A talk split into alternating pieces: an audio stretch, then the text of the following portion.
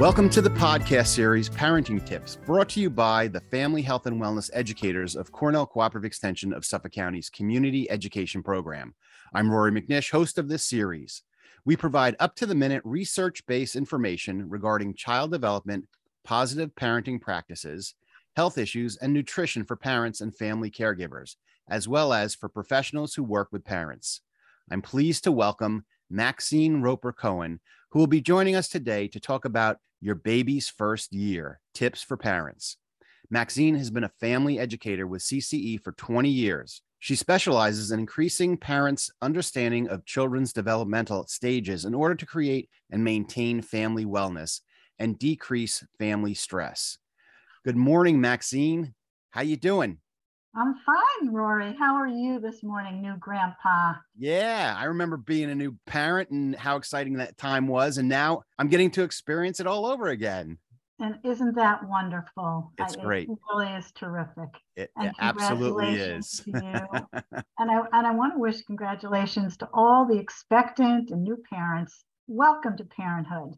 You're embarking on a wonderful journey, more fulfilling and certainly more exhausting than you can imagine. Your new infant is really dependent upon you for everything. And that's an ominous task. Infants need to see that their world is comfortable and a friendly place where all their needs are met. And if this happens, babies develop a sense of trust. So, Maxine, tell us a little bit about some of the needs that a newborn baby has.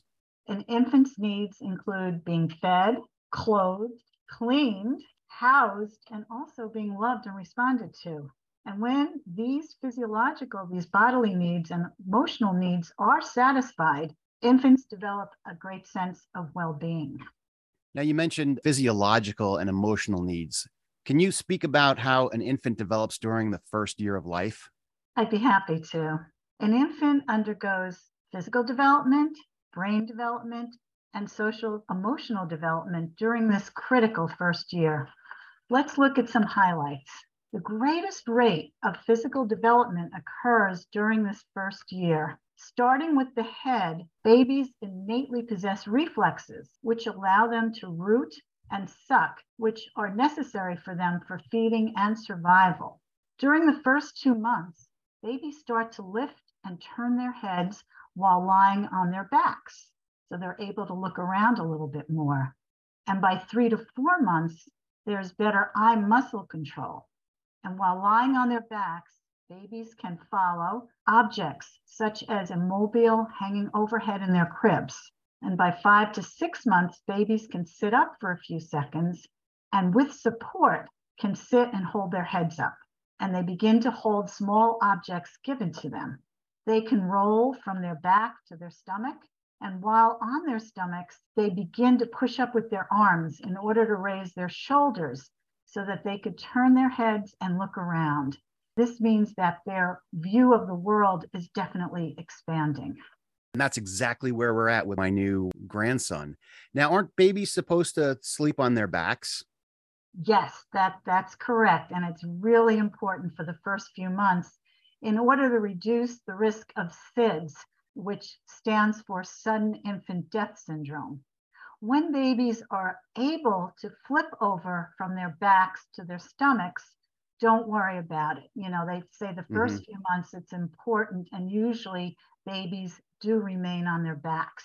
But once they have that muscular ability to flip, almost like pancakes, you can go in, flip them back, and then a few seconds later they'll flip back onto yep. their stomachs. Don't worry about it okay. the risk of suffocation is greatly reduced because of their increased mobility. However, due to the recommendation of sleeping on their backs, the concept of tummy time is important each day for muscular development because by lying flat on their backs, they only can see what's above them. By being on their tummies, this allows them to view things from a different perspective. And it's much more thrilling for them to gain control and see the environment all around. So while they're in their cribs and they're on their backs is one orientation. And then by placing them on their stomachs, they're able to see so much more. So this is very, very important for their physical development. So we're at like five months with my grandson. And so we're, we're like, come on, let's start crawling. When do babies start crawling and walking? And then that's a great question because it is an individual thing and it occurs naturally. Usually, by six to nine months of age, a baby may start crawling and eventually may walk while holding a parent's hand. And at this point, a baby can sit steadily. And many times they go from the crawling position into a sitting position. And by nine to 12 months, a baby begins to balance when standing alone. And they may start by pulling up at a couch, using that to pull themselves up mm-hmm. and balance, and then cruising along, taking steps almost sideways uh, along the couch. By doing this, they're practicing. They're feeling what it's like to be upright. Mm-hmm. And eventually, one day they let go. And it's a very, very heady experience for them with this new ability and perspective. And many times when a baby starts walking, the arms will be up in the air over the head for balance, which is normal. Mm-hmm. And walking independently usually occurs between 12 to 18 months, but there is tremendous individual difference. Some babies never crawl, they pull themselves along the floor and then they get up and walk. So this is the typical way of developing, but there is individuality with that. And walking does occur naturally and doesn't require practicing with a parent. So you can't practice with a child to make them walk at an earlier age. It's important for them to do it on their own. Many times, if a child is put on their feet the bones are very soft mm-hmm. and the bow and the legs can bow if if there's constant attempt to get the baby to walk before they're naturally ready to do that. Can a parent aid in the physical development? Definitely. First thing parents have to recognize is that babies need lots of sleep. And newborns typically will sleep about 16 hours a day at first. And sometimes they do mix up day and night, and that's very difficult for new parents and they don't know the difference. And that sometimes takes a while to straighten out. But sufficient sleep allows critical time that a baby needs for brain development. Mm-hmm. So during the second half of the first year, from six to 12 months, babies need at least two naps a day. And it's important to stimulate your baby, but it's also just as important to recognize when baby has had enough and needs to disengage from the parent or caregiver and rest. So it's that balance that parents have to do of providing time for the baby to explore the home environment. Having a mobile over the crib provides interesting things for baby to look at until that baby can grab it and pull it down, and then it becomes a danger. So the mobile comes down and is removed. But it also helps to improve their eyes tracking ability to follow objects. So when baby has tummy time, it's good to put a blanket on the floor and put small objects out of reach. And this helps with physical development because the bright colors of an object might attract the baby's interest. And you can encourage your baby to reach for the objects, just having them a little bit out of reach. And that helps the muscles to develop. Parent can hold a toy and move it, watching it to see if the baby's eyes follow your actions. And most importantly, speaking to your baby might encourage them to raise their head and chest off the floor to look at you. So that mm-hmm. Again improves muscular development. And all of this requires balance. Your parent needs to be patient. It requires time and balance. And again, each child develops at their own individual rate. On the other hand, if parents use a swing or a walker a lot, this impedes free movement of the baby because mm-hmm. they are in something. So try not to use those too much. Instead, allow them to use their own bodies to move and explore. So, all the things that a parent almost naturally does as far as holding their baby, touching, playing, simple activities, these are fun for you both. And this fosters physical development during the first year. Now, can the parents spur their baby's brain development? Yes, because everything you're doing physically with the baby, the touching, holding, comforting a baby, mm-hmm. rocking mm-hmm. a baby, singing and talking, This also aids in brain development. Mm-hmm. It's the best stimulation for that baby's growing brain, and it grows Right. tremendously during the first year. So, being a responsive caregiver promotes the ideal environment for encouraging exploration and this close relationship between parent and child, a positive relationship, a nurturing relationship, an affectionate relationship creates a sense of security and trust that a baby must feel in order to be able to learn. When a baby cannot count on a parent providing nutrition and providing affection and providing stimulation, they're not able to learn because those vital needs are not being met. So, that parent or other caregiver is so important for babies' development physically as well as mentally. So, what can a parent do? Just speak with your baby, listen. Talking and listening to your baby builds their brain. Encouraging your baby to explore and move through the environment connects those connections in the brain, the neural connections. And it isn't that you have to do anything out of the ordinary. Everyday activities that you do are teachable moments.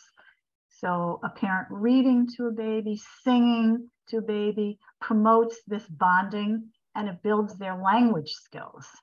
Use eye contact a lot and smile a lot. And one day you will be rewarded by a big smile. And it's very thrilling for parents because we Yeah. all look for that reciprocity. Mhm. And the more you do it with your child, the more that they will start to reciprocate. The baby responds to your cues, and you in turn respond to your baby. And I call that the dance between parent and child, you know, being in rhythm together. So, when can you do this? You can narrate the day while you're feeding a baby or bathing or even changing diapers, talking and singing to the baby.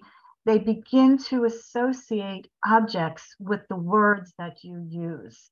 And music engages all parts of the brain and it stimulates it. So have fun holding a baby, putting music on, and, and dancing with your baby. All of that increases learning and brain development.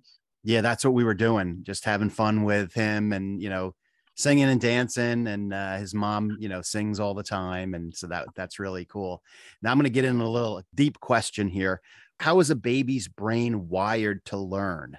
That's a great question. I think with all of us, our brains are wired to learn through repetition. Start speaking to your baby, and as you say, singing to your baby and moving with the baby through birth. And this increases their vocabulary. Playing with your baby helps wire these connections. Playing pat a cake and peekaboo at about six to nine months of age is fun and joyful, and that stimulates the brain. So that what we do as adults to make life interesting is what a baby needs.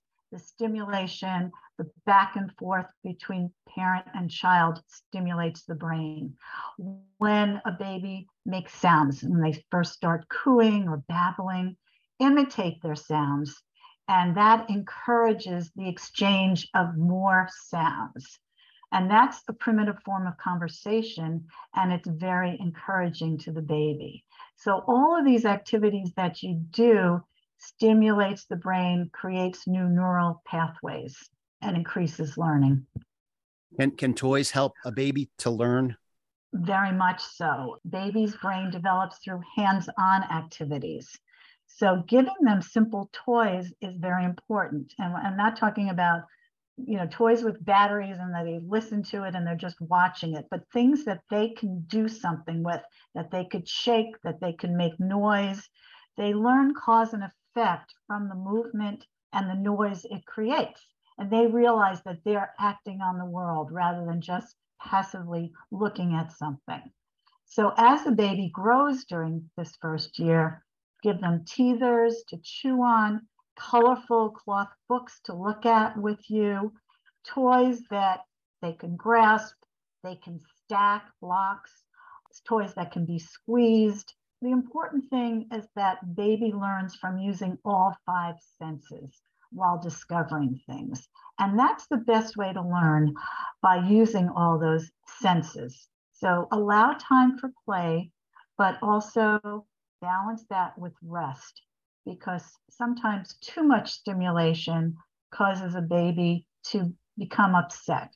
And that's the balance you have to find as far as time for play and stimulation, and then calming down time for rest and sleep.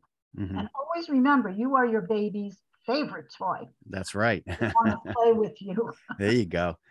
Now, can you describe the social and emotional development during the first year? This this is another most important aspect of growth since it's during this first year where foundation forms for babies to be able to develop relationships with others. If a baby has successful relationships with others, and usually it's within the family at first, this leads to feelings of self worth, self confidence, and self regulation as your child grows. All of these are so important for all of us for success in life. So, the types of relationships that a baby has forms the basis for how they react socially and emotionally as they grow up. So, how can a parent aid in this development? The most important thing you do at first is creating a very safe and a secure and a predictable home environment. A routine is very important. A baby knows what to expect when and, and feels mm-hmm. reassured that these things will occur. So, by responding warmly and quickly to your baby's cues for both support and attention, you're establishing a very secure attachment. And this positive response allows your baby to become comfortable not only with you, but with others eventually. And it allows them to look into the environment. They have that trust and they want to explore. Touch is very essential, and they found that babies cry less when they are held and carried because they feel safe and they feel secure and loved. And research has shown that deprivation of touch can actually decrease both physical development, growth of the body, and the brain. That's how important it is to feel that sense of trust that you're being loved and taken care of. Mm-hmm. So basically, babies who feel that love and they feel valued develop into adults who care about others. It all begins during that first year. Responding appropriately to your baby's needs by, again, holding, cuddling, singing, or playing establishes this trust between parent and child. And remember that your tone of voice is also important, as are smiles and laughter, because you're the role model. Your baby is looking at you and following your lead being affectionate and also having a lot of patience because there are many babies who are colicky during those first few months, and that can be very trying for a parent. But having patience helps to support your baby's developing skills and everything that they're going to discover in the world. You can really see that all of these areas of development are connected. It's wild. They are. And physically, intellectually, socially, emotionally, they are all related and connected. So, as a parent, you are at the center of your baby's world. You are your baby's first and most important teacher. Every caring thing you do activates your baby's development in so many amazing ways. So, enjoy this. Take it on not just as a responsibility, but as a pleasure because this is a very, very exciting time in your family's life. Good luck to you all. Well, thank you, Maxine. Really, really good advice for a new family to get an understanding during this amazing time of a baby's new life. We really appreciate it. Thanks so much. You're very welcome. My pleasure, Rory. All right. We'll see you again. Thank you. Well, that's our podcast on your baby's first year tips for parents. Thanks so much for listening. We'd love to hear your comments about today's topic.